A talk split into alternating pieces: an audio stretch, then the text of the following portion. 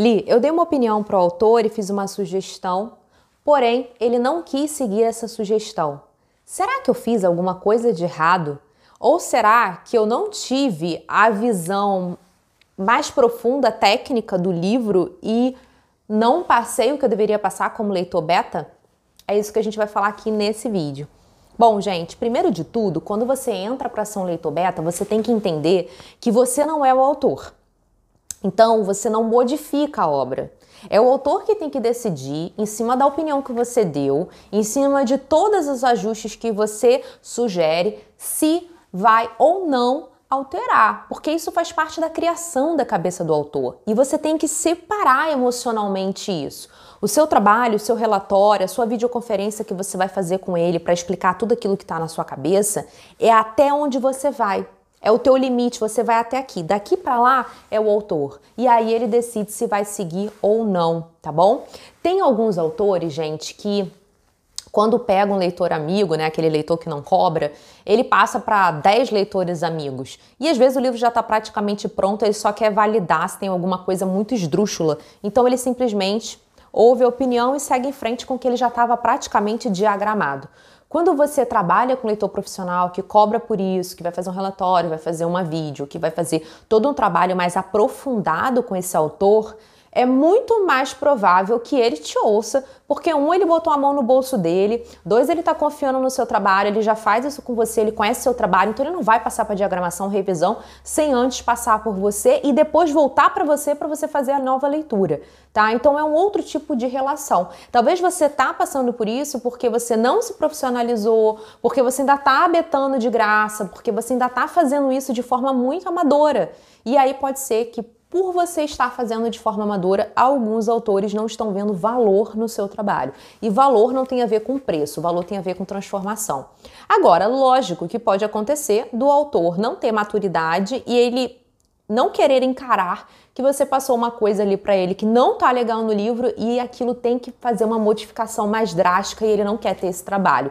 Aí, gente, sinceramente, deixa o autor seguir em frente, não se estressa, tá? Senão você vai parar na terapia, você vai parar gastando todo o seu dinheiro que você ganha com beta na terapia. Então assim, ó, separa. Você lê, você faz a betagem, você entrega para esse autor e é com ele se ele vai ajustar ou não. Você já vai trabalhar o quê? Com o próximo cliente da fila que você tem que atender naquele mês e é isso. É como se fosse um processo produtivo, industrial, que você olha essa sensação, né?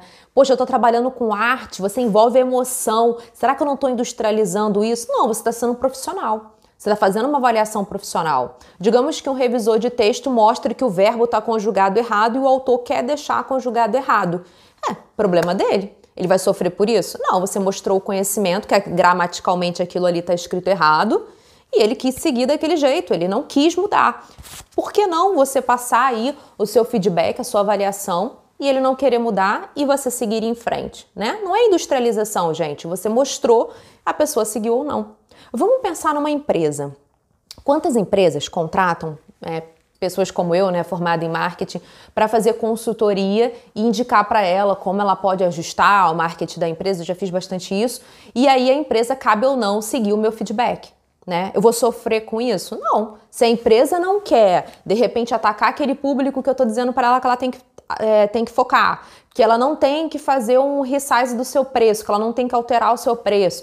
Enfim, se eu falo tudo isso para a empresa e ela não quer, cara, ela me pagou para ser consultora. Se ela não quer seguir em frente, é uma estratégia dela, entendeu? Eu não posso levar isso para terapia. Eu tenho outras coisas para levar para terapia, não isso, tá? Então, presta bem atenção e cuidado como você beta, tá?